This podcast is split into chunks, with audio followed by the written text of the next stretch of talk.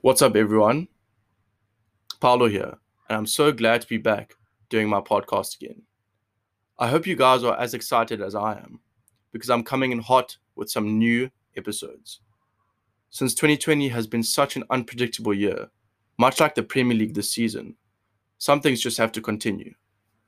The relaunch, the relaunch of my pro- podcast will start off with four episodes, consisting of an overview of every Premier League team in their respective positions on the table. In the first episode, I will talk about the three teams in the relegation zone. In the second and third, I will talk about the mid table teams. And in the final episode, I will talk about the teams in the top four. Topics that I will be covering after the four part series will include a lot to do with the Premier League, the upcoming Champions League knockout games in February of 2021, a possible live reaction of the Carabao Cup quarter final between Everton and Man United on Wednesday this week, Euro 2021, and so much more.